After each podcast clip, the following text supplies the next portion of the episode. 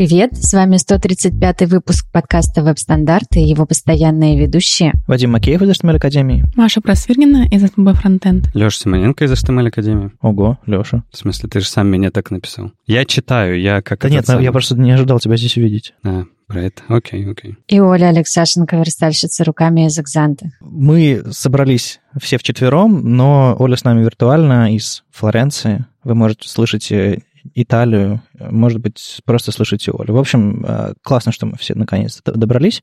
И давайте поедем, как обычно, через события.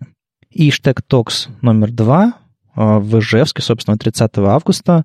Э, насколько я знаю, это все ребята из СКБ Контур организуют, и там будет всякие там спа, логирование ошибок, э, файл API, datetime, в общем-то, абсолютный, абсолютнейший фронтенд. Довольно-таки, довольно-таки интересная программа выглядит. Следующее мероприятие пройдет 31 августа, это называется Code Evening, он пройдет в Нефтекамске. Мы уже анонсировали как-то, ребята продолжают. У них там есть несколько забавных докладов, типа serverless, э, анимация, UI, там, э, ну и доклад с названием «Мой ванильный JavaScript». А, мне кажется, этот чувак Хочет с тобой подружиться? Хочет со мной подружиться, да. Мой ванильный CSS был когда-то такой.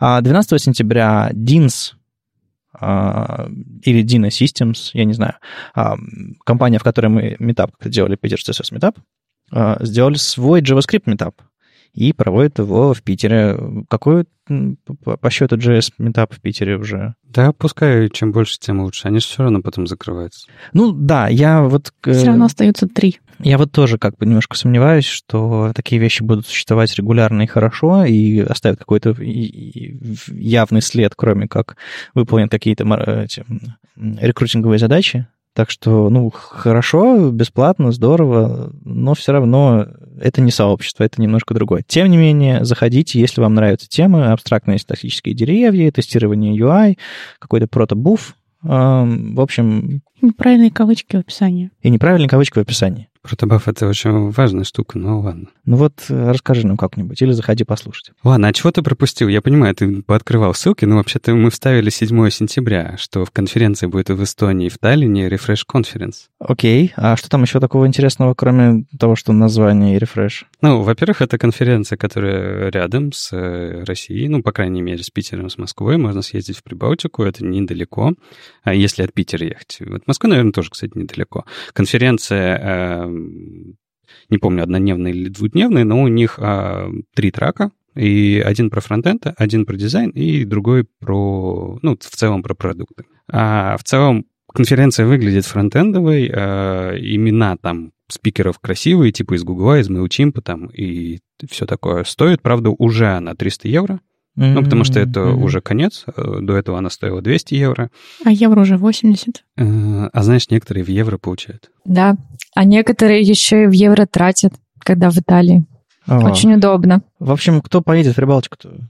На Не знаю, я на, самом, я на самом деле хотел туда съездить, э, но вот пока не, так и не понял, получится у меня или нет. Просто мне интересно, как э, делают конференции в других местах. Окей, в общем, если у вас есть виза и 300 евро, и вам интересен этот lineup, welcome, вполне себе конференция. А если, если вы хотите подешевле, поближе, попроще, есть еще другие варианты. Вот, допустим, э, в конце сентября, мы уже говорили, но напоминаем, что 14-15 сентября будет FrontTalks в Екатеринбурге, а 21-22 сентября CSS Minsk.js в Минске. Собственно, про Frontox э, они вроде бы анонсировали полпрограммы, и с тех пор как бы больше ничего не слышно. Я про Frontox единственное э, знаю, что если я не ошибаюсь, то там с местами совсем плохо, их совсем мало осталось, mm-hmm. поэтому есть большая вероятность не успеть. Вам, ну, вам общем... инсайт небольшой. Если вы хотели поехать и тянете до последнего момента, лучше прямо сейчас озаботьтесь этим, возьмите билеты и езжайте в Екатеринбург. Ну, а ребята из CSS.js, собственно, э, с которыми в прошлый раз э, записывали подкаст, это ведь в прошлый раз был? Да, кажется. А, показали уже 8 человек в программе, там знакомые лица и зарубежные, и русскоязычные. В общем, кажется, кажется, кажется, будет весело. Надо уже, собственно, брать брать билеты, гостиницу и все остальное. Это будет, это будет весело. Ладно, перевели дыхание. Тут на самом деле э, на не на днях, наверное, в течение этого месяца потихонечку происходили такие о боже мой, в смысле? Э, дело в том, что э, некоторые сайты э, которые работают по HTTPS, перестают работать в канарейке Хрома, и все немножко загрустили, не поняли, что происходит, причем крупные сайты. А, не поняли, что происходит, а оказывается, что а, то самое обещание, которое год назад сделала команда Гугла, и мы на самом деле в подкасте это обсуждали, потому что наш сайт Академии тоже подвергся этой проблеме, сказали о том, что а, корневые сертификаты Symantec, а, с помощью которого выпускают часть сертификатов для обычных сайтов, они постоянно подвержены уязвимости. Там с этими сертификатами постоянно в последнее время происходил какой-то геморрой, и ребята из Google решили просто выкинуть корневой сертификат из браузера. Таким образом, они сделали так, что сайты, которые, у которых сертификаты выпущены были с помощью семантика, они перестали работать в Chrome. Firefox их поддержал, в Firefox тоже такие сайты не работают. И вот это предупреждение с прошлого ноября в канарейке все время э, в консоли, в инструментах разработчика предупреждало нас с вами, разработчиков, о том, что надо что-то делать. Я просто еще год назад ругался на это, потому что я написал своему, э, как сказать, компании, которая, которая выпускала мне сертификаты, uh-huh. типа, что за фигня? Они меня игнорили целый год, а, вообще игнорили. Я им писал, писал, они такие, ну, как бы... Так ты же им заплатил кучу денег и регулярно платишь, ну, в смысле? Раз в год, да. да. Вообще игнорили. Но это не кру, как бы им, на самом деле, на Ау. всех положить. А, а, как оказывается. И тут они мне, а, когда надо было продлевать сертификаты, пишут о том, что, типа, ну, ребят, надо продлевать сертификат. Я, я им вспомнил, что, типа, ну, так вы мне ответьте сначала, чем мне продлевать сертификат, если они не будут работать. И они как раз-таки, отвечая, рассказали о том, что, да, они выкинули э, э, семантик из, из, из, из своих услуг и делают теперь сертификаты с помощью других провайдеров. Ну, в частности, с помощью Taft.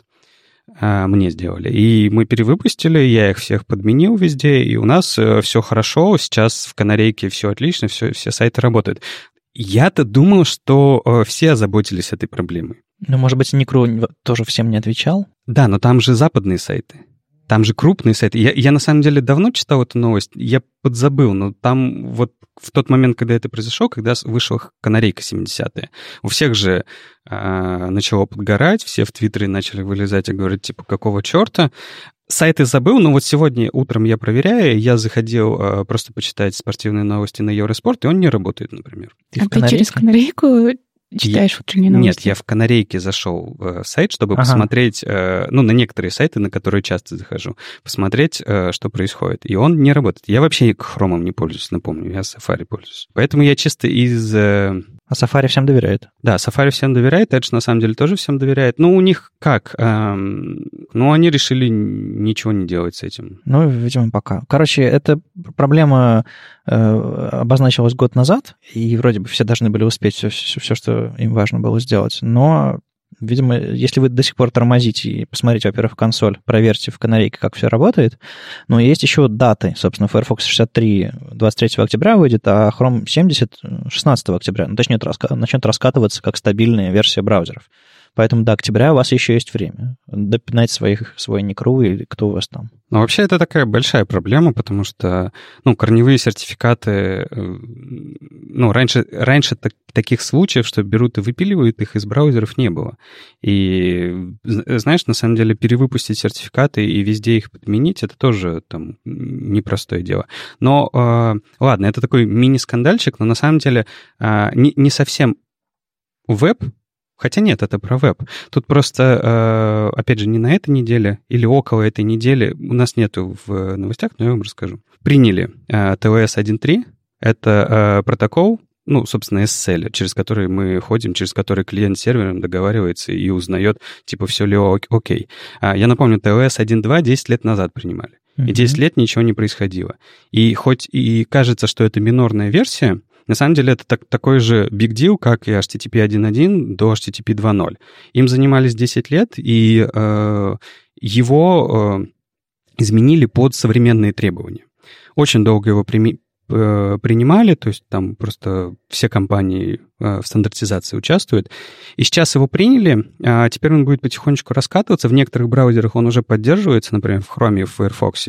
Нужна поддержка серверная. Для этого э, мы ждем релиза OpenSSL, потому что в Nginx он уже поддерживается, в Apache mm-hmm. он уже поддерживается, но э, чтобы его там установить, на сервера нужно, чтобы OpenSSL тоже поддерживал TLS 1.3, он как бы в процессе, типа там бета есть. А парочку полезных вещей. Да, конечно. Что для веб-разработчиков? В чем смысл? Смысл в том, что он быстрее работает. Ну, просто у тебя установка соединения будет в несколько раз быстрее. У тебя вот то, что вот эта э, типичная схема э, хендшейков, ну, то есть рукопожатие, да, когда клиент от, отсылает браузеру, там, типа, привет, браузер ему отвечает, привет, типа, что у тебя есть? Он говорит, у меня есть такой ключ. Он такой, М, хороший ключ, мне нравится, вот тебе мой uh-huh, ключ. Uh-huh. И они так меняются, и то, такое у них, знаешь, э, прелюдия uh-huh. перед тем, как начать отправлять друг другу контент.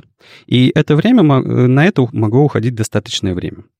И э, сейчас, во-первых, это происходит все быстрее, а во-вторых, за меньшее количество таких общений с друг другом. Mm-hmm. Более того, там есть даже способы, чтобы в первом э, ответе клиента уже попросить э, вместе с э, ключами сразу ответ. То есть потенциально для веб-разработчиков это значит то, что ваши сайты по HTTPS будут работать значительно быстрее. Но не то, чтобы они очень сильно тормозили, это же все кэшируется, это первое общение, обращение вроде бы. А, ну, слушай, тут э, это как давай сэкономим пару, пару килобайт, э, кому какая разница, если у нас гигабитные интернеты. Но на самом ну... деле вот так вот по чуть-чуть, по чуть-чуть, э, каждый сайт, э, ну, многие сайты имеют ресурсы не на одном хосте, а на многих хостах. Соответственно, с каждым нужно установить SSL-соединение, и так мы экономим. Ну, как бы это становится быстрее. Ну, и там, разумеется, поработали над секьюрностью, то есть она там лучше. Ну, короче, современная штука, она вышла,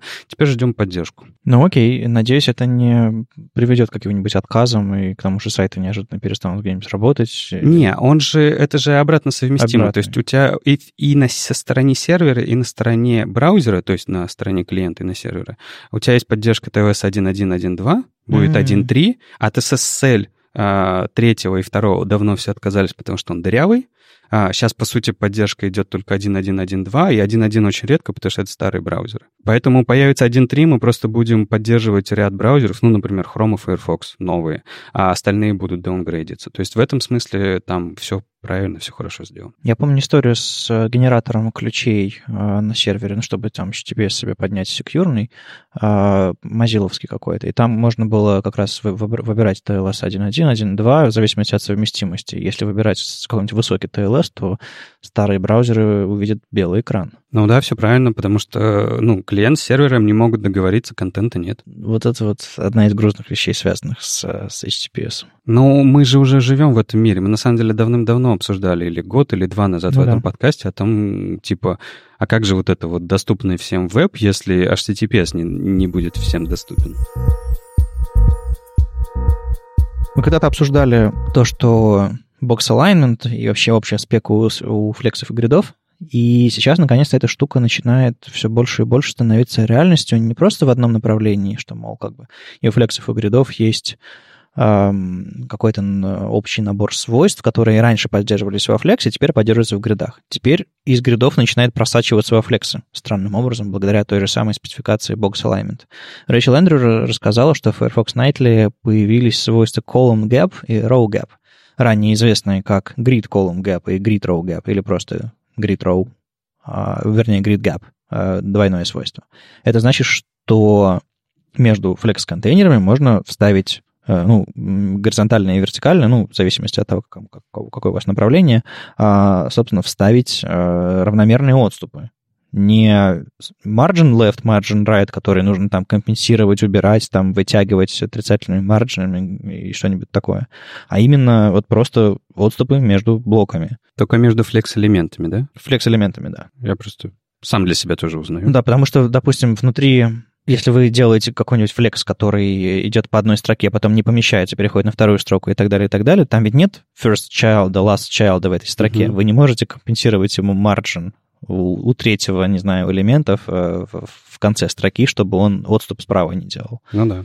Вот эту фигню вы не можете делать. А вот эти вот column gap и row gap умеют это делать. То есть они понимают, что строка закончилась, все, отступы только между элементами внутри строки. А как раньше эта проблема решалась? Старали, старались делать, чтобы, делать, чтобы не было э, переносов, либо только отступы между? Оля? В чем, в чем боль? То есть боль, понятно, вот этого вот э, от, э, неравномерных отступов между, но как, насколько геморройно было справляться с этим? Честно говоря, по-моему, э, избегаем переносов. То есть каждая строка — это отдельный флексовый контейнер? Да, да. Э, э, либо вот эти вот э, отступы друг от друга заворачивались внутрь э, самого флекс-элемента, да? Ну, да, да. Ну, я обычно делаю паддингом внутри самого флекс-элемента этот отступ, но все равно, если у тебя флекс-элементы переносятся, то один из них рано или поздно упрется в бок, э, но недостаточно, потому что у него есть паддинг. Ну, я, насколько помню, такие ситуации тоже справлялись с тем, что мы всегда делали отступ паддингом только справа. Ну, там, там, там было, было сочетание, насколько я помню, паддингов внутри флексов и отрицательных маржинов, которые компенсировали? Как, как-то компенсировали это. Ну, в общем, да, да. Была, по-моему, половинные отрицательные. Ну, что, что-то там такое придумывали.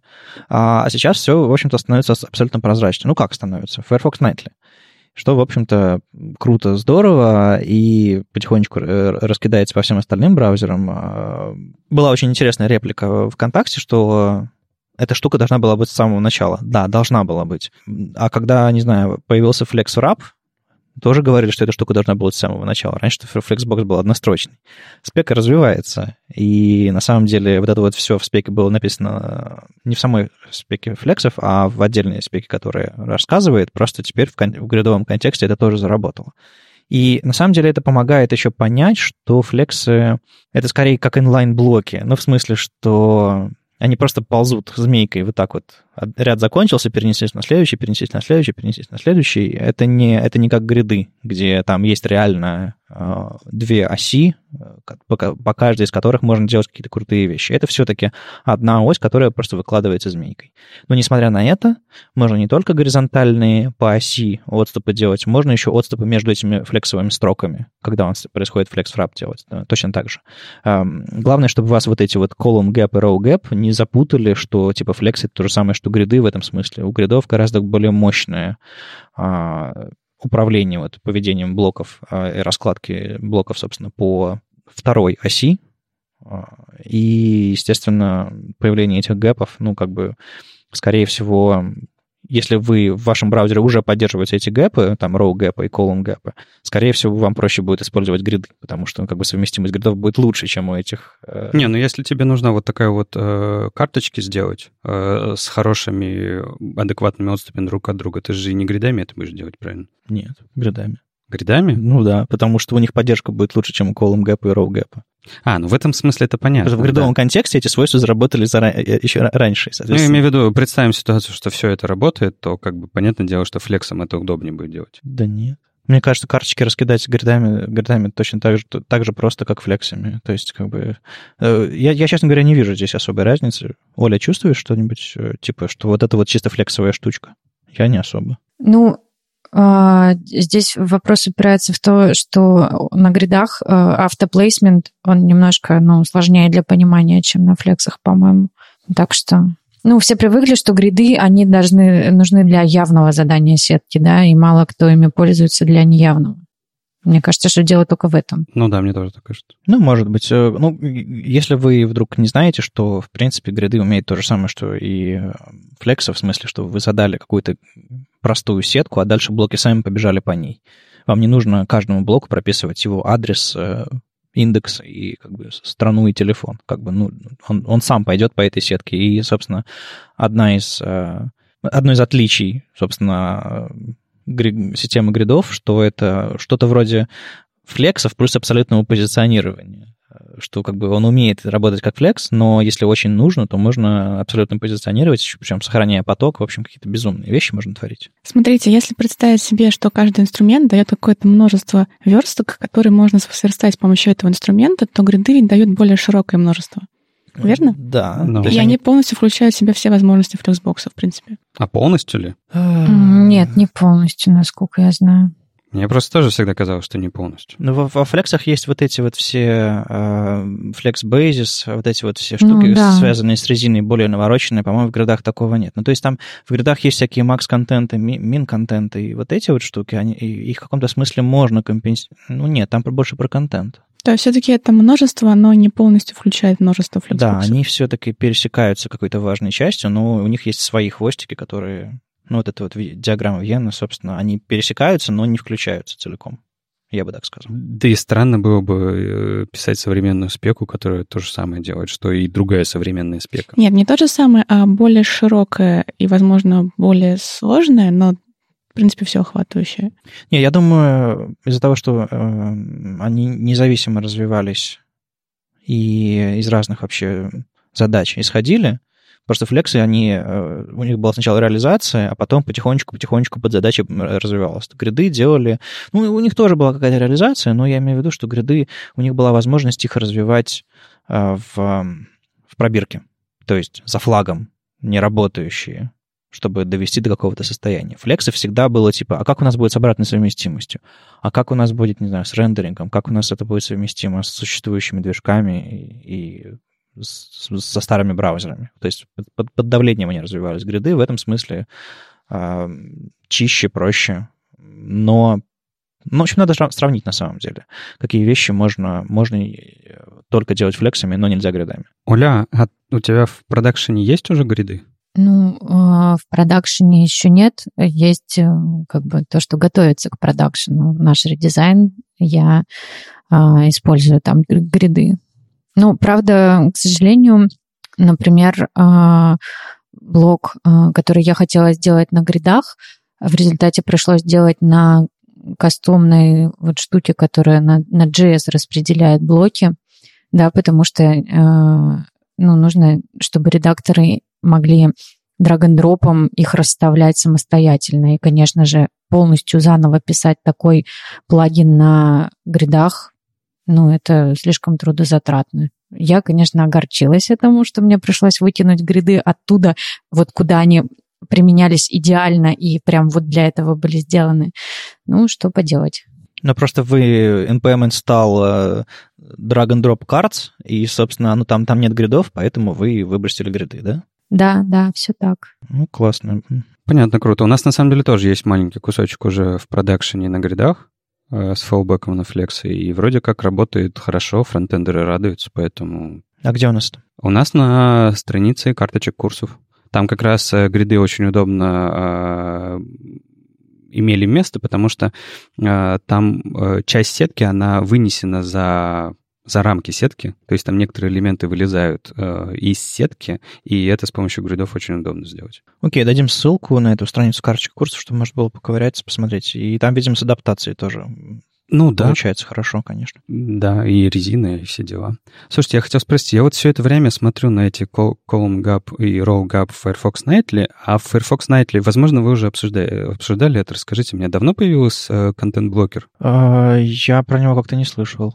Ну вот я просто он прямо а, бросился в глаза, потому что это ты открываешь какую-нибудь страничку, и там появляется прямо в адресной строчке такая иконочка, которая постепенно загорается, ну то есть бросает на себя взгляд. Я посмотрел в текущем Firefox, и там этого нету, и, видимо, это что-то, что ребята тоже добавляют в браузер. Ну, судя по всему, они с этим экспериментируют, но как-то до меня не доносилось. Я читаю много, много ребят, э, которые занимаются Firefox, как-то про, про контент-блокер нет. Не слышал. На самом деле у них есть набор экспериментов, которые можно, поставить в расширение, включить набор, э, включить какие-то всякие фичи, которые потом когда-нибудь появятся в Firefox, а может быть не появятся, может появятся в другом виде.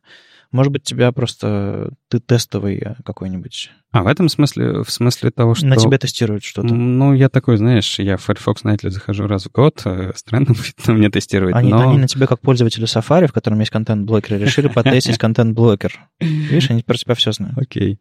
Ну, интересно. Это просто э, выходит, что у нас почти в каждом... Да в каждом браузере контент-блокер теперь. А, Вау, вау, вау. Э, Ну, видимо, это особенности 2017 года. Ну, посмотрим. То есть вырезание вот этого third-party кукисов, slow-loading трекеров Ага, и ага. так далее, так далее. Но это становится конкурентным преимуществом браузерных, наверное. Ладно, еще у меня есть одна cool story про, про браузеры. Ну, она потихонечку переходя уже к, к версточной теме.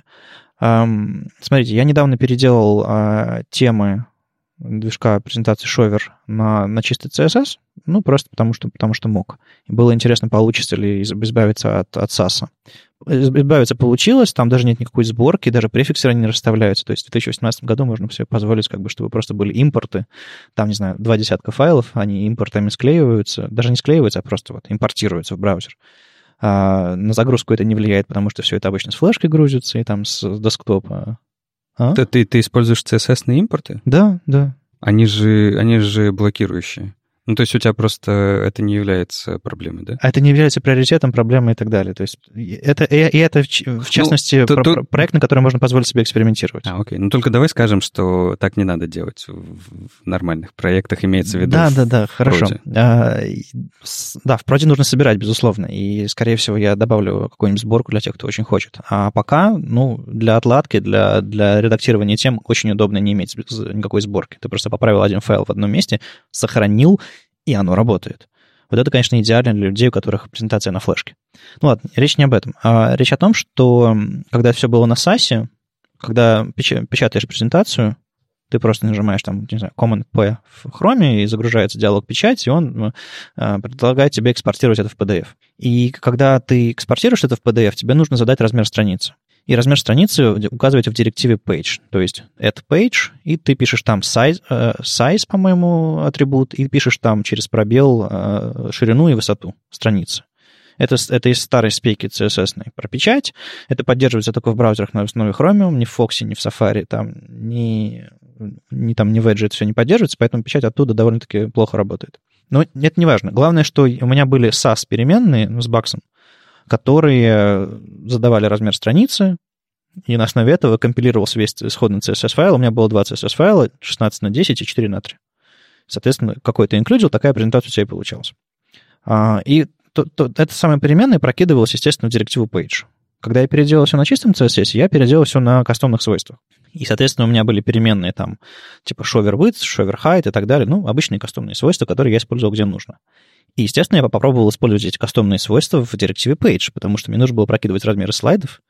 Э, прикол э, вот этой новой системы, э, этих новых тем шоверных в том, что можно у себя в хеде написать, не знаю, show ratio не 16 на 9, 16 на 10, а 4 на 3. И все сразу заработает. Слайды поменяют свой размер без сборки, без перезагрузки, подключения другого файла, просто раз, сработают. И тоже думал, и тоже самое я ожидал увидеть от печати, что вы поменял ratio, и все поменялось. Но дело в том, что это кастомные свойства. А кастомные свойства могут принадлежать только дом-элементам. А page — это не объект, это не дом-элемент, это просто свойство, свойство страницы. А у страницы нет никакого элемента. Соответственно, использовать кастомные свойства в директиве page нельзя. И я это не сразу понял. Я зашел в, в, в, в Chromium проект, э, засто... нашел баг такой же, кто-то его зарепортил а, в 2017 году. Написал, что у меня тоже не работает. А, возмущался долго. В итоге костыли какие-то пришлось писать. Ему а, сказали it's by design? И тут сказали, знаете, пришел какой-то футарк, или как его там зовут, а, с адресом chromium.org, и сказал, знаете, ну, кастомные свойства не могут использоваться в директивах page, font face и так далее, которые не имеют отношения к странице вообще никакого. То есть, ну вот это не дом-элемент, это не переменные в смысле SAS, которые просто э, найти и заменить строку. Это вот, блин, такая ситуация. И это грустно, странно, но ладно, want fix, так want fix. Но, но мне, знаешь, что кажется, как это просто должно решаться? Э, понятное дело, что оно не будет решаться, видимо, в CSS, но просто для пейджа и для печати должен быть JavaScript API, как сейчас все и сделано. И у тебя там есть и кастомные свойства. И как бы когда что-то меняется, ты меняешь какие-то атри... Э, какие атрибуты, параметры для, печа... для настройки печати. Просто проблема в том, что печать — это, наверное, для браузеров э, наименее интересная часть браузеров. Ну да, да, да. Ну, на самом деле сейчас э, как это происходит? Э, сейчас э, ребята, которые помогают делать шовер, э, здесь есть утилита шовер CLI, которая command line устанавливает э, утилиту шовер, которая можно назвать печать. Она загружает страницу, проверяет бади, забирает из нее высоту и ширину кастомные свойства, прокидывает их в, в Puppeteer, и Puppeteer уже печатает PDF. Ему не нужна директива Page, он сразу получает напрямую настройки высоты и ширины. То есть в каком-то смысле мы проблему обошли. Но вот э, то, что кастомные свойства нельзя использовать в медиавыражениях сейчас, в, в этой директиве Page, абсолютно логично и понятно. В медиавыражениях очень плохо. Ну да. Это, мне кажется, точно будет э, кто-то отказываться, если нельзя в медиавыражениях. Это же очень частая ситуация. Ну, да, брейкпоинты сохранить переменные, потом где-то использовать, Ну, безусловно. ну, кстати, с печатью это понятное дело, на это всем будет э, пофиг. А вот на самом деле с медиавыражением неужели никто не обсуждает это? И нет, на- уже есть решение, а, есть эти кастомные медиа, медиа property, или как они там называются. Custom Media Properties. Да, кажется, кажется так. И уже по CSS это все можно полифилить. А, ну, кстати, да. Так Я, кстати, да- пробовала. Они же давно были, да. Ну да, ну просто они такие, ну такие. Ну а чего, ты там просто вот это вот э, э, value медиа выражение задаешь, по сути, в, в CSS-переменную, и как бы в ней ты можешь использовать CSS property другие. Это, видимо, не CSS переменные, а Ну CSS да. медиа перемен. Ну да, это специальный тип переменных, который именно вот э, отдельно задается. Ну, э, э, там главная проблема была в том, что это был фантазийный CSS, мой любимый, который типа черновичок, который как бы кто, кто-нибудь когда-нибудь поддержит, а может быть и нет. Ну вот такие вот вещи.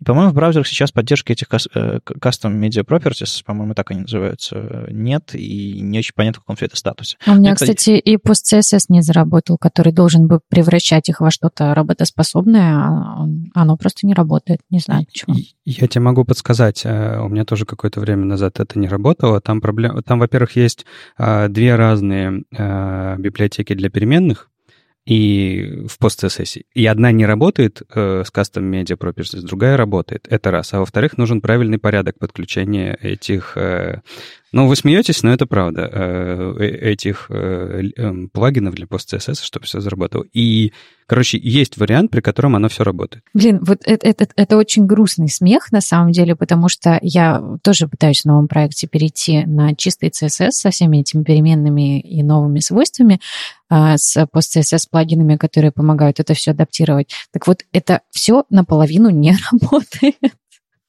И реально, видимо, надо э, делать какие-то костыли и проводить какие-то глубокие исследования, чтобы понять, почему это не работает. Будь оптимистом, это наполовину работает. Может, нужен плагин, который будет делать перестановки плагинов и смотреть, в каком варианте все работает. О, да. Ну ладно, если вы на самом деле хотите разобраться, а, то ребята из PostCSS на самом деле очень активно отвечают и помогают. То есть э, ты можешь просто найти любого контрибьютора а, и написать ему куда-нибудь в какой-нибудь чат об этой проблеме, и он тебе наверняка подскажет, как ее решить. Ну, или он скажет, а я давно CSS модулем пользуюсь. Ну, либо так. Э, Ну, или, или CSS JS каким-нибудь. Есть такие некоторые контрибьюторы пост CSS, которые ушли, ушли давно. Э, Мы с Андреем, кстати, это обсуждали. В общем, по-моему, этот э, CSS preset env, это вот чудовищное название по мотивам, Бабеля. да, а, это, собственно, одно из самых стабильных сейчас решений вот для такого. И если вот его вы подключите и выберете нужный уровень поддержки, у вас там, по идее, все из коробки должно работать. А если вы сами будете собирать а, и тащить в рот все плагины пост-CSS, Не-не-не, вот он как раз и не работает. шикарно. Ну, надо пожаловаться кому-то. Ну, просто видите, а, мы вот так вот можем представлять, что у нас есть какое-то идеальное, да, э, идеальное приложение, к которому ты просто что-то подключил, и оно просто работает. А на самом деле, вот у нас, например, переменные, файл с переменными, он как бы лежит э, вне сборки, он импортится отдельно при помощи еще одного плагина для веб-пака. М. И, может быть, и это как-то тоже влияет. Ну, такое. Ну, может быть, пост-CSS э, начинает собираться, может быть, твой веб-пак начинает работать раньше, чем импортируется этот файл с переменными, он его не Нет. видит. Смотри, вот эта штука э, пост-CSS, которая превращает, э, ну, делает фулбеки, он, например, обрабатывает э, переменные, просто CSS-переменные, которые кастомные свойства. Он их подставляет, типа там фулбеки до того. С этим оно Мгм. работает. А с э, кастомными переменными для медиавыражений нет. Ну, я не знаю, у меня просто, видишь, у меня даже нет времени разбираться. Вот SAS, он просто работал. Перепиши все на SAS. Я А не лучше на могу. стайлус. Нет пути назад. Ну да, видимо, все уже решено за тебя. А, по крайней мере, много кода уже написано, я полагаю. Да. Это современная веб-разработка. А, ну, представьте себе какую-нибудь, не знаю, смешную картинку из интернета, где едет машина, к которой скотчем примотан задний, задний мост, а к нему, э, а, а сверху еще стоит какой-нибудь ослик смешной и держит, не знаю, что-нибудь такое. Ну, вот, вот эти вот смешные картинки, где все, типа, держится на изоленте и на, на, на честном слове. Вот это, в принципе, немножко наш фронтенд сегодняшний. Еще немножко про браузерную совместимость. Э, я читаю коллег своих бывших э, там из оперы, которые вместе со мной работали над браузерной совместимостью. Сейчас в Mozilla сильная команда, которая работает над тем, чтобы Fox, в Fox все работало. И в частности, там они, э, кроме прочего, э, участвуют в спецификациях, в тех частях спецификации, где описаны всякие старые вещи, связанные с совместимостью. Ну, например, э, что все браузеры должны понимать селекторы WebKit, потому что это уже часть стандарта, которые именно вот с префиксом WebKit, потому что это нужна обратная совместимость со старым кодом, но об этом есть отдельная статья Ильи Стрельцина дальше. Главное, что сейчас новость такая, что а, Майк Тейлор, мой, собственно, старый коллега бывший, а, выяснил, что в, в WebKit, то есть в Chrome и в Safari, а, любые псевдоэлементы являются валидными. То есть особенность, не знаю, CSS селекторов, вы, наверное, знаете, что если там попадается внутри селектора что-то, что браузер не понимает, он дропает весь, весь селектор и уходит к следующему там блоку. Если, допустим, в браузере не поддерживается какой-нибудь, не знаю, там, двоеточие, господи, как же они там называются, какой-нибудь WebKit Search Cancel Button, двоеточие, двоеточие, dash и так далее, то, по идее, весь селектор, если там написано через запятую обычные классы, он должен как бы дропнуться и не работать. И это довольно плохое поведение, соответственно, из-за того, что много всяких этих экспериментов и внутренностей всяких input type search, внутренности всяких там разных э, input type range и прочих, ну, в основном связанных с формами, разработчики очень хотели стилизовать, а, естественно, писали какие-то селекторы через запятую Chrome, и э, Safari решили, что эти селекторы всегда матчатся, даже если они их не поддерживаются, даже если там какая-то опечатка, еще что-то такое. То есть вот просто для обратной совместимости. И Майк э, пришел и э, в, в спеку, в ATVG-шную, и говорит, мол, ребята, как бы надо это закрепить в стандарте, потому что браузер так себя ведут, Firefox собирается так себя вести, чтобы селекторы, все эти, э, все селекторы, начинающиеся с WebKit э, для псевдоэлементов, э, считались валидными по умолчанию. То есть браузер видит двоеточие dash WebKit, и все, значит, селектор правильный. И идет дальше. Если он ничего не мачит, значит, он не мачит ничего. А еще раз, зачем? Для того, чтобы, если разработчики, написавшие через запятую обычный класс какой-нибудь, и для того, чтобы раскрасить какую-нибудь кнопочку или спрятать что-нибудь такое, и тут же написали другой селектор, в хроме а, это та... работает, а в а, Firefox нет. Та, та, там весь кусок вырезается. Да, да, да, весь кусок вырезается. То есть, в принципе, э, даже автопрефиксер, который нам вроде как помогает, он в этом смысле нам не помогает. А, вот я не знаю, как... как ну, он их через запятую, конечно, делает. Ну, на, похоже на то. И в итоге получается, что, э, по сути, в, в спеке закрепилось очередное нестандартное поведение, что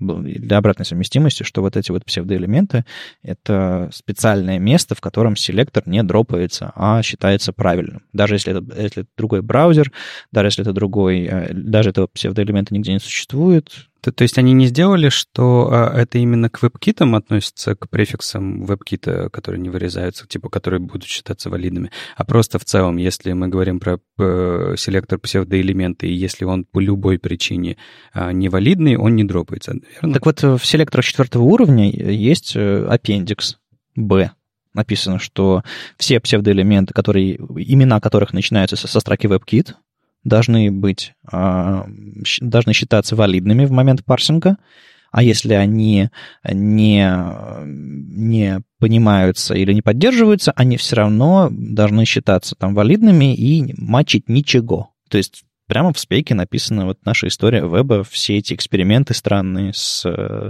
странными селекторами. В общем, забавно. И, собственно, об этом еще статья, про которую я, собственно, чуть раньше говорил. Да, Илья Стрельцин рассказывает нам, что на самом деле, а, казалось бы, для таких вот нестандартных вещей а, существует свой стандарт, стандарт совместимости так называемый. Именно потому, что многие браузеры были вынуждены, ну, как-то эту отсебятину других браузеров поддерживать. И чтобы все это не пошло вообще в разброд и в, кривь, и в кось, был разработан стандарт, который рассказывает, как другим браузерам а, ну, правильно поддерживать вот это вот а, какие-то префиксные значения или а, какие-то другие чужие эксперименты. Ну, по большей части это, конечно же, касается именно префиксов WebKit и WebKitных свойств. Что еще Илья тут ну, довольно подробно рассказывает, чего это касается, старых градиентов. Как раз вот э, пишет, что а, браузеры вынуждены тащить на себе два движка для градиентов, типа старого типа угу. и а, нового, чтобы ну, вот эту вот совместимость сохранить. Проверка на ретину, синтаксис resolution и вот этот вот э, WebKit Device Pixel Ratio. Интересно, что а, браузеры ну, обязаны его поддерживать, даже если они не WebKit, то есть теоретически вы можете использовать только это свойство при определении разрешения, но Илья все-таки не рекомендует так рисковать. Мало ли какой браузер как себя поведет. Вообще все это выглядит очень крипово. Ну да, а что делать? Я посмотрел спеку, и там на самом деле речь идет только про WebKit. Ну, понятно, что дело WebKit воровал и убивал в какой-то момент годами, придумывая новые свойства в обход спек или просто... Ну, короче, была, была война, были проблемы, а потом, ну вот, пришлось закрепить каким-то это образом. Я отдельно очень много рассказываю про заливку и обводку текста. Мне как-то ни разу не доводилось а, вот такие вещи делать, честно говоря. А мне, кстати, доводилось. И ты прям использовал все эти веб-китовые штуки? Да, да. А, а, а что, ну, как бы, а что делать, если тебе дизайнер в 2017 на минуточку году нарисовал градиентный текст? Картинку, что ли, делать? Ну да. Ну нет. Помните, раньше была такая техника, называлась сифр? Да, АСВГ. Ну, ну, так это через СВГ и делается. Ну да, это делается либо через SVG, либо через, через адские свойства, текст fill color с, с префиксом, понятное дело. Меня удивляет, что, что вот тот же самый resolution в Safari до сих пор не resolution. А, удивляет, что вот это вот э, про, про background клип текст и вот подобные вещи тоже особо, особо не договорились. Э, хотя вещи существует много, поддерживаются всеми, причем многие браузеры поддерживают именно веб-китовую реализацию, не будучи веб-китом и даже близко не, не стояв. И все равно как бы в спеке закрепили, и, и что? Ну, ты больше говоришь про свойства, которые как бы, которого нет без префикса в Safari, да? Ну да. А так вот я просто смотрю на список этих свойств, и тут, например, WebKit Border Radius. Нафига? Не, ну по идее вот эта штука должна распознаваться как алиас. То есть э, ее читают только WebKit. Нет, к сожалению, ее читают многие браузеры. У них в браузерах есть э, в Fox, в Edge, еще где-то есть набор фиксированных э, веб-китовых свойств, которые они читают, не будучи веб-китами. Просто я боюсь того, что вот эти старые свойства могут, могут до сих пор держать при себе старую реализацию, и что, получается, всем браузерам нужно тащить какие-то а, несовременные, неспецифицированные реализации старых свойств. Ну да. Я помню... Ну а что делать? Когда я давно делал доклад про префиксы, еще когда автопрефиксера не было, а, я показывал, что в Safari реализация box shadow с префиксом и box shadow без префикса рисует разный box shadow. Там было, да. там было разное размытие, разная там динамика этой тени и так далее. И я говорю, что типа если одно свойство написать первым, другое вторым или наоборот, соответственно, разная тень получается. И сейчас, я думаю, то же самое... Ну, я бы, я надеюсь, что браузер... Хотя, знаешь... Просто тут тот же самый WebKit Transform, WebKit Transition которые тоже меняли э, со, вре- со времен того, как они появились с префиксом, меняли свою реализацию. Ну, я, я думаю, что там, скорее всего, две разных реализации. Ну, по крайней мере, ветки кода, если уж не совсем разные модули. Насчет Bookshadow у меня есть, есть история о боли. У нас э, на телевизорах э, практически, ну, там нельзя использовать радиальный градиент, потому что он не работает больше, чем в половине, ну, практически нигде, там только линейно работает. Вау. Да, и там было, значит, у дизайнера в макете ну, это можно назвать радиальным градиентом, но он был с прозрачного до темного. То есть это можно сделать на бокшедоу, в принципе. Просто сделать такой а, овальный дивчик и сделать бокшедоу. Я была горда этим решением, пока не оказалось, что это тоже не везде работает. Ну, казалось бы, у бокшедоу поддержка должна быть... Э, как телевизоры. Ну да. Там может быть 2011 год э, версия движка, и поэтому пришлось заменить на картинку. Мне вообще, кстати, кажется, а у вас ну вот мне часто как... Э, можно использовать слово ламеру? И кто-то знает, что это Господи, Леша. Не все наши слушатели. Ну ладно, в общем, вопрос такой. Э, просто я телевизоры часто у них очень большой экран и очень э, маленькое количество точек на дюйм. И, соответственно, э, фигово выглядят, по-моему, почти любые радиальные гради... любые градиенты. Ну, потому что они начинают быть не таким, знаешь, плавным. Кусок цвета, кусок цвета, кусок Нет, цвета. А, по крайней мере, на которых компании у нас я смотрела, тестировала, там все выглядит нормально, хотя достаточно близко на них смотрю. А в реальной жизни это же как раз называется 12-футовым юзер-интерфейсом. То есть пользователь стоит в 5 метрах от телевизора. А, и там как бы зрение это немножко сглаживает все это дело, даже если там какие-то не идеальные экраны. Но вообще, даже если ближе стоит, то нормально выглядит. Конечно, может быть, не так идеально, как на MacBook, но ок. Не, на самом деле у телевизоров есть много всяких технологий, которые сглаживают изображение. Как э, на старых мониторах был дизеринг, когда цветов не хватало. Вот то же самое Линейные градиенты там выглядят хорошо. Ну вот, по-моему, они, они как некоторые вещи блюрят и более четкими делают. То есть на самом деле все, все телеки по умолчанию идут с каким-то профилем, который очень сильно отличается от того, что вы видишь на своем мониторе. Потому что для того, чтобы с большого расстояния цвета в магазине было проще его продать, телевизор, потому что, смотрите, у этого телевизора яркие сочные цвета, давайте его купим. Даже если это плохая цветопередача. Ну, ладно. В общем, возвращаясь к префиксам, Илья дает важный совет. Не используйте префиксные свойства для хаков потому что вот, как вы видите, многие браузеры их будут вынуждены читать, и как хак чисто для веб-кита вам это не поможет все равно. Погодите, а у вас в коде у кого-нибудь есть э, хаки? Вот я тоже хотел спросить, у кого-то реально в проде есть? Ну, типа подчеркивание width или не знаю? Не-не-не, я не про это. А, давай по-другому, ближе к теме. Веб-китные специальные свойства, которые не автопрефикс разгенерировал, а которые ага. вот вам нужны. Вот, я не знаю, у кого-нибудь в проде есть? Mm, Потому нет. что мне кажется, что у нас есть, я пытаюсь понять, что ну, где. В WebKit фонд текст adjust какой-нибудь, вот это вот, вот это вот вся э, мутатень. Да, это есть. Но его уже можно выпилить, кстати, насколько я помню. А, и еще чтобы пик -пик pixelated сделать, там до сих пор нужна батарея. Еще WebKit Tab Highlight. Tab Highlight, ну потому что это, по-моему, спеки никакой про это нет. Ну и опять же вот эти все специфические инпуты, плейсхолдеры, ну, да. Ну, на самом деле, главный совет, типа, просто не связывайтесь. Если вам хочется настроить какой-нибудь input type search, чтобы он красиво выглядел, просто сделайте input type текст, и, господи, да расслабьтесь, вместо того, чтобы настраивать, сбрасывать шрифт и все остальное. То есть, эм, чем проще ваш код, тем, тем меньше потенциальных проблем он может вызвать. Вот, вот такой вот у меня совет. Даже если... Ну, вот это, как, не знаю, как, как input type date в, в рамках академии. Типа, он не работает как, как хочется, поэтому... У меня вообще не работает. Ну, да. Нет, подожди, в Safari ты заработал? Нет. Ну, ну по-моему, в текущей версии нет. А, ну ладно, значит, я чуть-чуть что-то фантазирую. Короче, я к тому, что иногда можно вполне себе использовать более простые, простые реализации, вместо того, чтобы настраивать браузерное поведение, потому что в одном браузере вы настроили, в другом браузере сломали, а потом еще какая-нибудь интервенция, и все. А я еще нашел какую-то фигню, типа э, псевдоэлемент MOS Focus Inner. А, ну это для кнопок, э, чтобы и... внутренний отступ у кнопки сбросить. Э, по-моему, по-моему, сейчас Fox уже не нужен. WebKit Appearance button. Ну, да. Это, на самом деле, там очень много из нормалайза идет. А, там некоторые вещи в нормалайзе э, сбрасываются таким образом. Но, по-моему, это не опасные как раз штуки. Они просто, типа, когда браузеры их понимают, они что-то сбрасывают. Когда не понимают, ну, типа, проехали. WebKit Focus Ring Color. Ладно, все. Весело.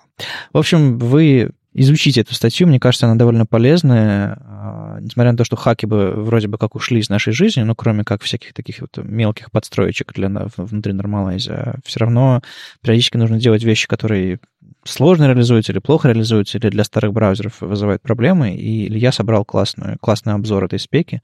А саму спеку, я полагаю, из-за того, что она скорее справочная, даже вполне себе можно читать. Да, она на самом деле очень коротенькая, компакт, э, точка там чего-то вот VG, очень коротенькая, поэтому, ну, там, по сути, на самом деле описываются все свойства, там нет никакого формального описания, как, как что с этим делать в целом. Ну, немножко про SVG. Моя любимая тема. Мало про нее пишут, но иногда прям вот офигенно. Есть, есть э, один SVJesus на Западе, Крис Лили. А, дальше, а раньше SVJesus называли Дэвид Стори, но не думаю, никто уже не помнит этого. А, так вот, у нас SVJesus — это Юля Бухвалова, Она раньше читала очень классные доклады и писала статьи, и до сих пор как бы этим занимается в меньшей степени, но все-таки. И вот, собственно, она выпустила классный проект у себя на на, на GitHub, а, который позволяет вам насобирать и настроить SVG-фильтры, те самые FE Gaussian Blur, FE Components Transfer, FE Drop Shadow и так далее, а, вот эти вот э, camel case написанные фильтры, а, не знаю, FE, FE Diffuse Lightning, FE Displacement Map, вот, вот все эти штуки из, из um, компьютерной графики, которые когда-то появились сначала, классические все эти фильтры, uh, которые, в которых я никогда не мог разобраться. Просто потому что у них сложные названия, сложные настройки и эм, э, значения атрибутов какие-то дичайшие. Ну, то есть они абсолютно не user-friendly, они для компьютерной графики, для специалистов по компьютерной графике были сделаны. И это, мне кажется, сильно усложняло их э, применение. Так вот, Юрий сделал э, один из первых своих проектов на React Redux, э, насколько, насколько я знаю, и сделал интерфейс, который, по сути, позволяет вам накидать, как в фотошопе практически, много разных слоев, фильтров поверх тестового изображения или вашего изображения, которое вы загрузите, и э, поменять их местами, эти слои, э, разным образом настроить эти атрибуты с выпадающими штуками и в итоге получить тот фильтр, который вам нужно применить. Там несчастный котенок и, и текст э, по умолчанию стоят, но вы можете, по-моему, добавить сюда свои картинки. Главное, что у нее есть еще э, набор пресетов, который она сама сгенерировала, который тоже можно, можно кинуть на эту картинку, и, собственно, оно все э, заработает, и вам применит какой-нибудь классный фильтр. А, ну, пресеты она, понятное дело, сама придумала. А, в итоге получается, что у нас появился впервые, мне кажется, за, за долгое время инструмент, в котором можно реально с этими фильтрами что-то сделать, не имея рядом, рядом с собой открытую огромную спецификацию по SVG-фильтрам, не имея как бы, какого-то особого супер навыков и понимания, можно просто натыкать, что вам нужно. Потому что SVG-фильтры довольно мощная штука, их ведь можно еще анимировать, ну, я бы сказал не только не про Playground, это как бы все равно для тех, кто уже хоть что-то понимает, потому что ты просто так тыкает, и на самом деле ничего осознанного ну, не сделаешь. Скажем, а вот ну, на самом деле... Научиться ты вряд ли сможешь, да. А пресеты, вот это, это, по-моему, вся соль этого проекта, потому что э, посмотреть именно вживую, а, как преобразуется твоя картинка, и э, подсмотреть здесь э, какое-то решение для себя. Угу. То есть от вот этого какого-то готового пресета сделать какие-то отстроечки, то есть чуть-чуть настроить под себя, вот это вот это самое удобное, и для того, кто вообще не разбирается в SVG-фильтрах, оно, по-моему, самое крутое. Ну и главное, что в третьей вкладке у нее еще и документация есть. Если вам действительно нужно что-то настроить или прочитать в более удобном формате, можно, собственно, пройти и посмотреть, как отдельный фильтр по умолчанию выглядит, э, какие у него есть настройки и какие-то там более подробные описания всех его функций и результатов. То есть в принципе, это все, что вам нужно, чтобы поэкспериментировать с SVG-фильтрами. Это очень круто, очень дружелюбно и, классно. Я прям, прям рукоплющу. Очень-очень полезная штука. Еще на самом деле прикольно, что э, в Safari все работает. Так приятно, когда в твоем любимом браузере что-то работает, да? Ну да, прям оно один в один работает. У меня с Firefox такое чувство иногда возникает. Заходишь, и сайт работает. Да. Ой, хорошо. А, а кому-нибудь доводилось что-нибудь с SVG-фильтрами делать? Кстати. Вот так вот. Ну, только Grayscale. Мне нет. Угу. Но сейчас вот все эти штуки, связанные с, с градиентами, с масками, еще с чем-то. Вот пока адекватно, по-моему, и супер кросс-браузерные только в, через SVG можно сделать. Ну, какие-то более сложные эффекты. Да, ну просто это, э, знаешь, есть э, типовые решения и часто встречающие решения. И среди этих часто встречающих решений вот нет таких вот штук. Ну, пожалуй. Потому что даже все эти э, скошенные уголки, скошенные странные раскладки, их уже умеют делать там линейными градиентами, там mm-hmm. еще чем-то.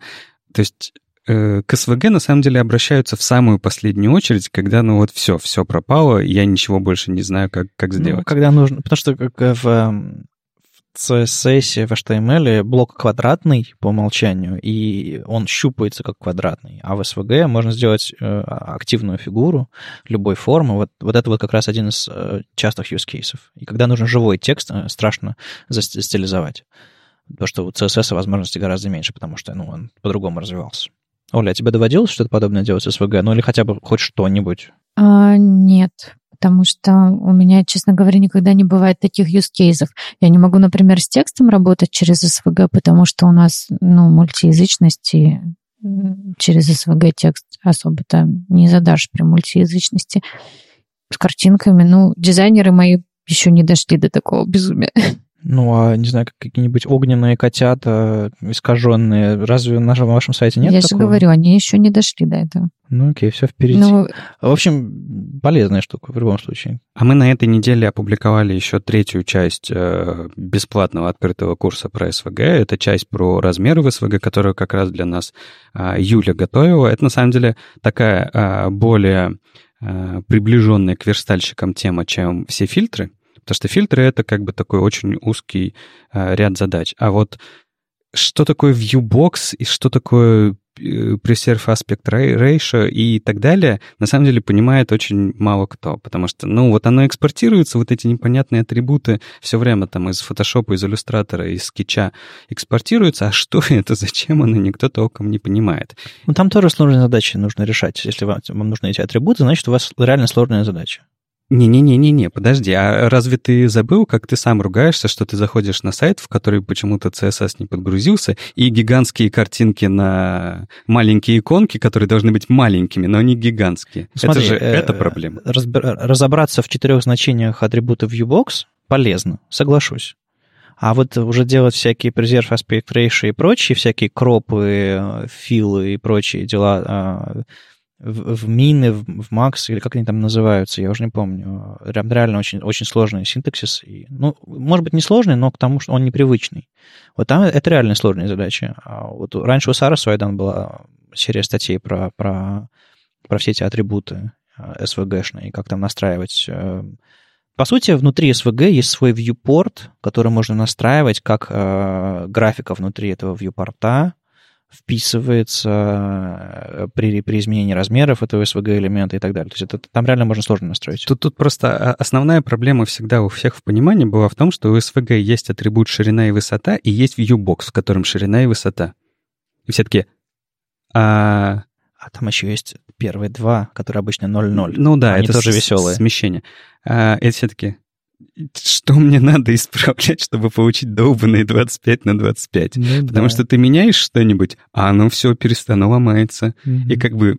Так вот, а, здесь буквально э, серия из 15 заданий, в которых вы э, там легко и весело по-русски в, в практике сможете разобраться в этой теме. В общем, Лю- Юля, огонь, ждем четвертую часть. А по шейдеру у вас еще ничего не планируется? Ну, э, вообще, в целом, про математику мы хотим. А, ну, и рано Ну. или поздно, может быть, дойдем до А шейдеров. можно про математику с первого класса школы? Можно, наверное, да. Тут как раз вышла статья Ивана Богачева «Введение в программирование шейдеров для верстальщиков». Математики там особо нет, так что шейдеры не прям равно математика. Я не верстальщик, но с шейдерами я не работала, так что изначально знания у меня, наверное, примерно такие же. А вы когда-нибудь работали с шейдерами? Нет. Кто-нибудь из вас? Я Нет? знаю человека, который работал с шейдером. Да, мы знаем человека, который все время работает с шейдерами. И По это... выходным, И кстати. это Юра. В баре? Юра Ага. Артюх, да, он постоянно стримит, э, как он там работает с шейдерами. Да, и это этого всё. человека я тоже знаю. Он тоже любит математику. И Я, я- я, когда они с Машей оказались в одном помещении, я не мог не познакомить их. Что, они общались весь день про математику? Про шейдеры? Не, ну они- они бы, очевидно, рады видеть, видеть друг друга, потому что, ну, редко встречаешь человека, который так любит математику. Э, э, Так в вот, общем, статья. вернемся к статье. Да. Мне кажется, что для верстальщиков тут все-таки будет не очень понятно, потому что они пишутся на языке... эм, а, они пишутся на языке GLSL, OpenGL Shading Language. Э, И, как написано, этот язык очень похож на C. Для Тут- верстальщика, который э, вообще никогда не программировал или чуть-чуть тыкает JavaScript, это как-то как будет страшно, Даже если кажется. ты тыкал JavaScript очень сильно, это не C. Ну, Да, но это все-таки немного похоже на C. То есть там нет ссылок, э, нет вот этих вот всяких сишных штук, он просто визуально похож на C.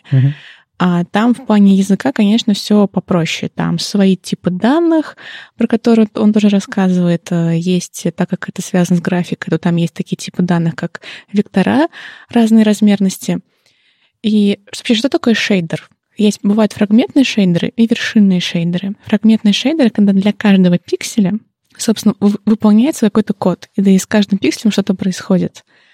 э, подаются координаты этой точки, и по координатам нужно что-то сделать. И вершины шейдера, когда э, подаются вершины какой-то фигуры. Вот. Вообще это, мне кажется, очень мне понравилась статья, мне кажется, это очень крутым инструментом.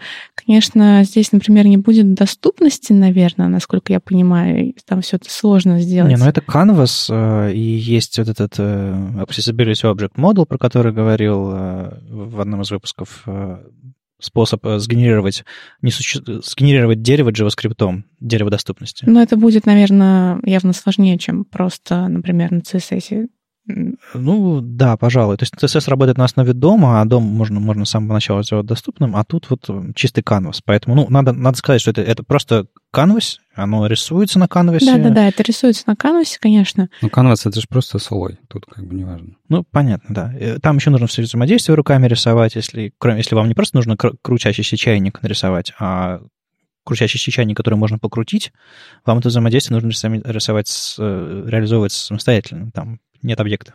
Вообще, мне кажется, что э, эта технология WebGL, она может использоваться гораздо шире, чем она используется сейчас, и, возможно, проблема именно в пороге входа.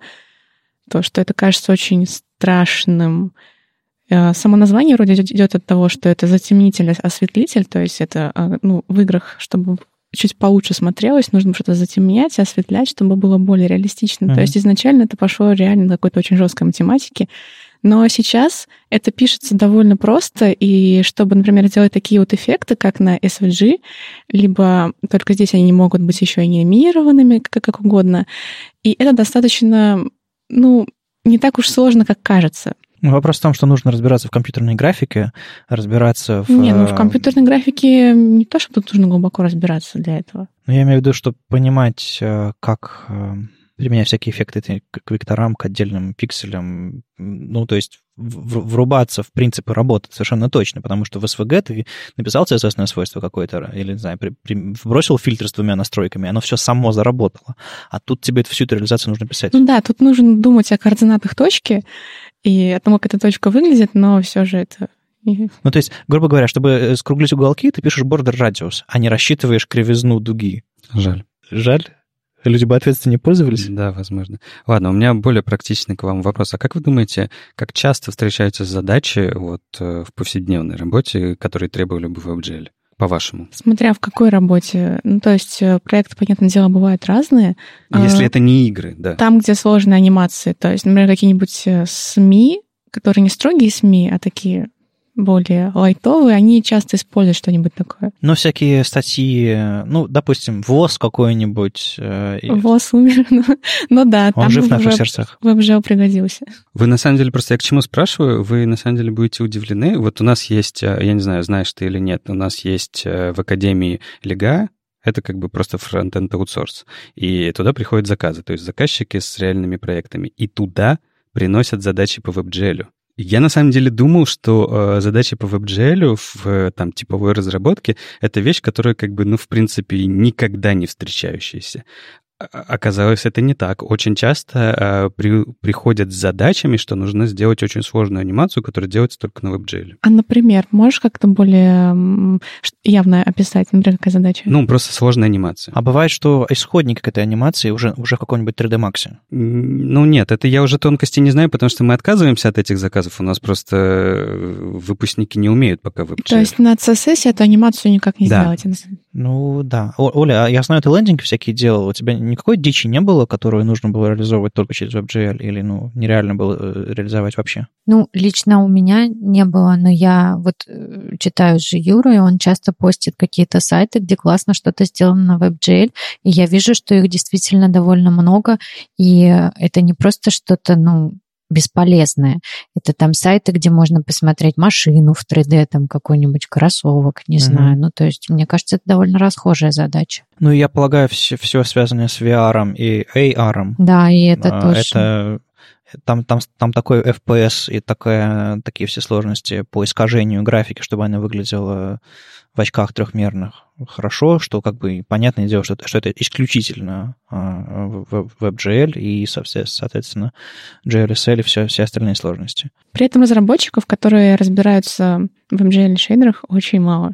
Ну да, да. И на самом деле один из первых э, докладов, который на эту тему меня заинтересовал, это был Денис Радин э, с докладом HTML-GL, по-моему, он назывался. Да-да-да. Да, и он рассказывал о том, как они... Страничку туда оставляли. Они по поверх страницы рисовали графику вот эту вот всю сложную. И то есть у них был дом, была графика, а поверх накладывались эффекты. То есть не все с нуля рисовалось угу. в, в, этих, в этих шейдерах, в этих всех сложностях, а исключительно улучшалось поверх. Соответственно, много-много полупрозрачных этих канвасов, и в итоге получалось то, что нужно. И, и реальные объекты, и компьютерная навороченная графика. Вот это было, было очень круто. Библиотека, по-моему, до сих пор существует, но я не, не уверен, насколько она разбирается. Последний раз Денис на, на YGLF в Киеве рассказывал, как он на, на, на WebGL майнит. Мне кажется, для э, WebGL, чтобы он прям, чтобы его популярность росла кратно,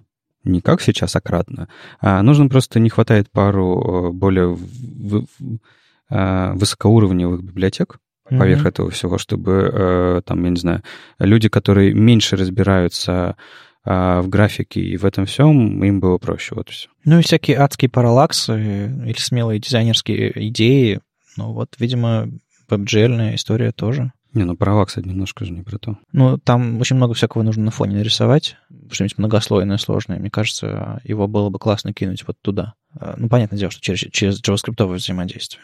Потому что когда мы корректим каким-нибудь CSS-трансформом, все это делаем, 3D, CSS, это же, ну, все умирают. Во-первых, сначала верстальщик, который это реализовывает, потом браузер, который все это рендерит, ну и все остальные, кто участвует, и пользователь, который все это видит дергающимся. Как бы умерли все. Пользователь первый умирает, мне кажется. Раньше, Раньше эти, эти, этих двух, двоих, да, как только услышал о том, что на сайте будет параллакс. Ой, наверное. Эм, в общем, если вам интересны все эти WebGL и прочее, э, смотрите, читайте на русском языке, собственно, Дениса Радина, Юрия Вартюха. Мы, мы ссылки дадим на их видео, доклады и все, что, все, что найдем. Ну и, конечно же, воскресные стримы, где Юра GL селит. Ладно, в общем, с Node.js на самом деле все хорошо. Вам как, типа, отчет состояния дел? Легкую версию или всерьез? Что произошло за то время, пока тебя не было? О, о. Не, ну слушайте, в целом все, все в порядке. Ребята пилят десятую ноду и ведут ее к LTS-релизу, который, а когда уже? В октябре. А, в октябре? Я точно не помню. Но на самом деле он уже же, э, в принципе, это же не бета-версия, это же current. Он, в принципе, стабильный. Ну там ведь пока утюг, господи, утюг, э, петух утюг. Не, не клюнет.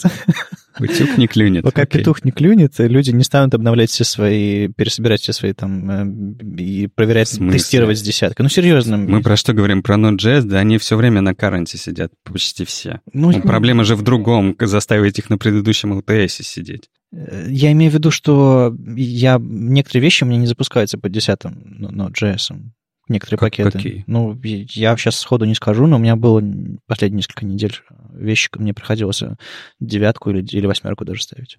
Mm, интересно. То есть... Нет, у меня все работает, но это тревожно, то, что ты говоришь. Да, то есть я к тому, что когда они объявят дату и скажут вот, вот завтра, тогда все, естественно, задымятся. А пока вот...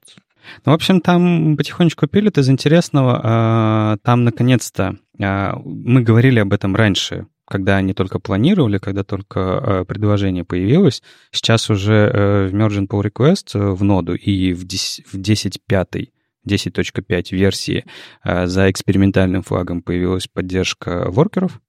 То есть ты теперь можешь в ноде использовать треды. То, что у тебя в браузере в JS это работает давно, а в ноде это не работало. У тебя в ноде были только... А, что у тебя было? Ты мог процессы. Одновременно. Процессы запускать, запускать mm-hmm. отдельные, и ты мог э, создавать кластеры.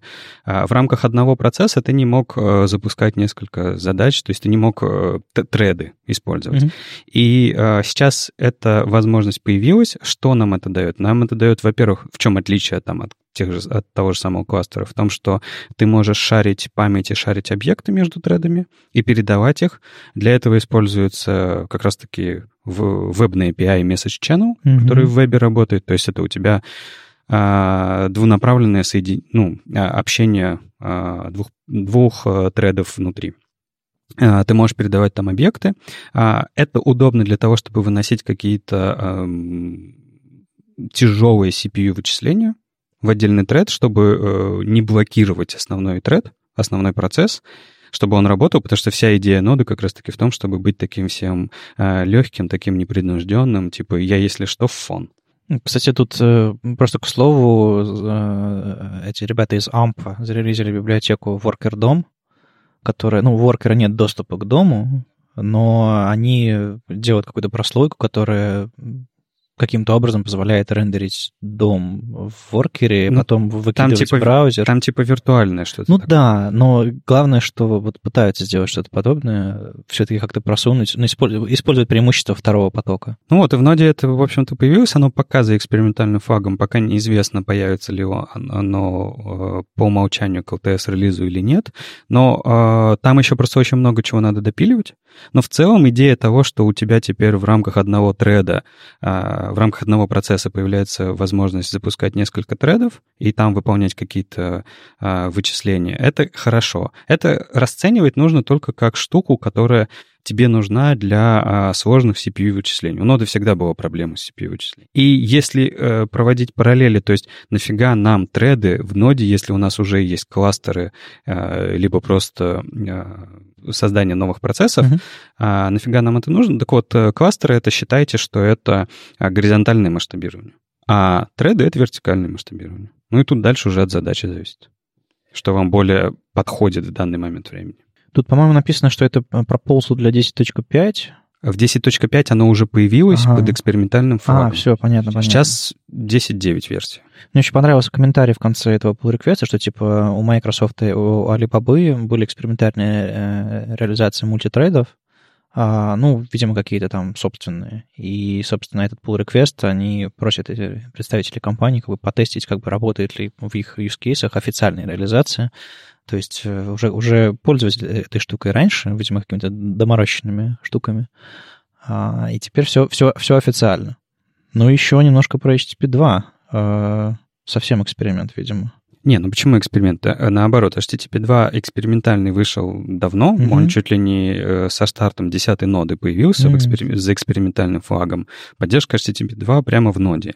И сейчас они его достали из, из экспериментального флага, а, они его а, пометили в доках как стабильный, то есть это API, который теперь стабильный в ноде. Версия еще не зарелизилась, то есть это, э, считайте, в мастере. Но ближайший релиз, там, я не знаю, 10.10 нода или какая будет, а, в нем будет поддержка HTTP 2 стабильного, и теперь вы можете у себя а, в деве а, запускать не HTTP, а HTTP 2, ну, либо, на самом деле, если вы в проде, у вас идет общение каких-то э, нот между друг другом по HTTP, может быть, вам будет выгоднее передавать, общаться с друг другом по HTTP 2.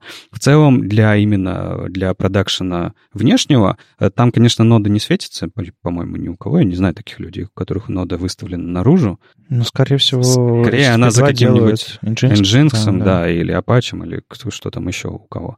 Поэтому хорошая вещь, э, полезная.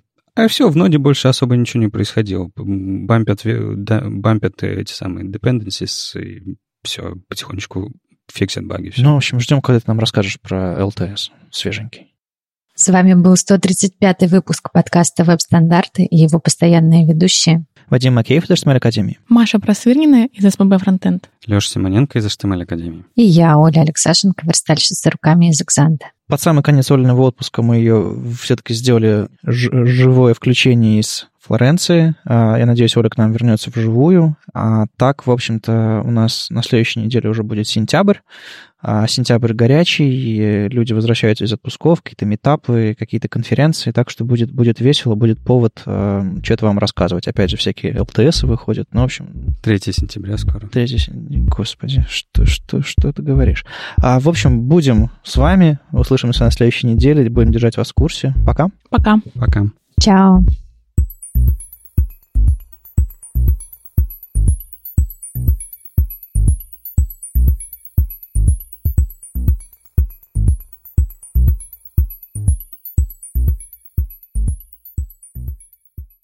Что будет 3 сентября? Костры горят. Что? Хорошо, что ты не знаешь, что будет 3 сентября. А, Маш, набери в Ютубе 3 сентября. Набери, набери в Ютубе 3 сентября. Не надо.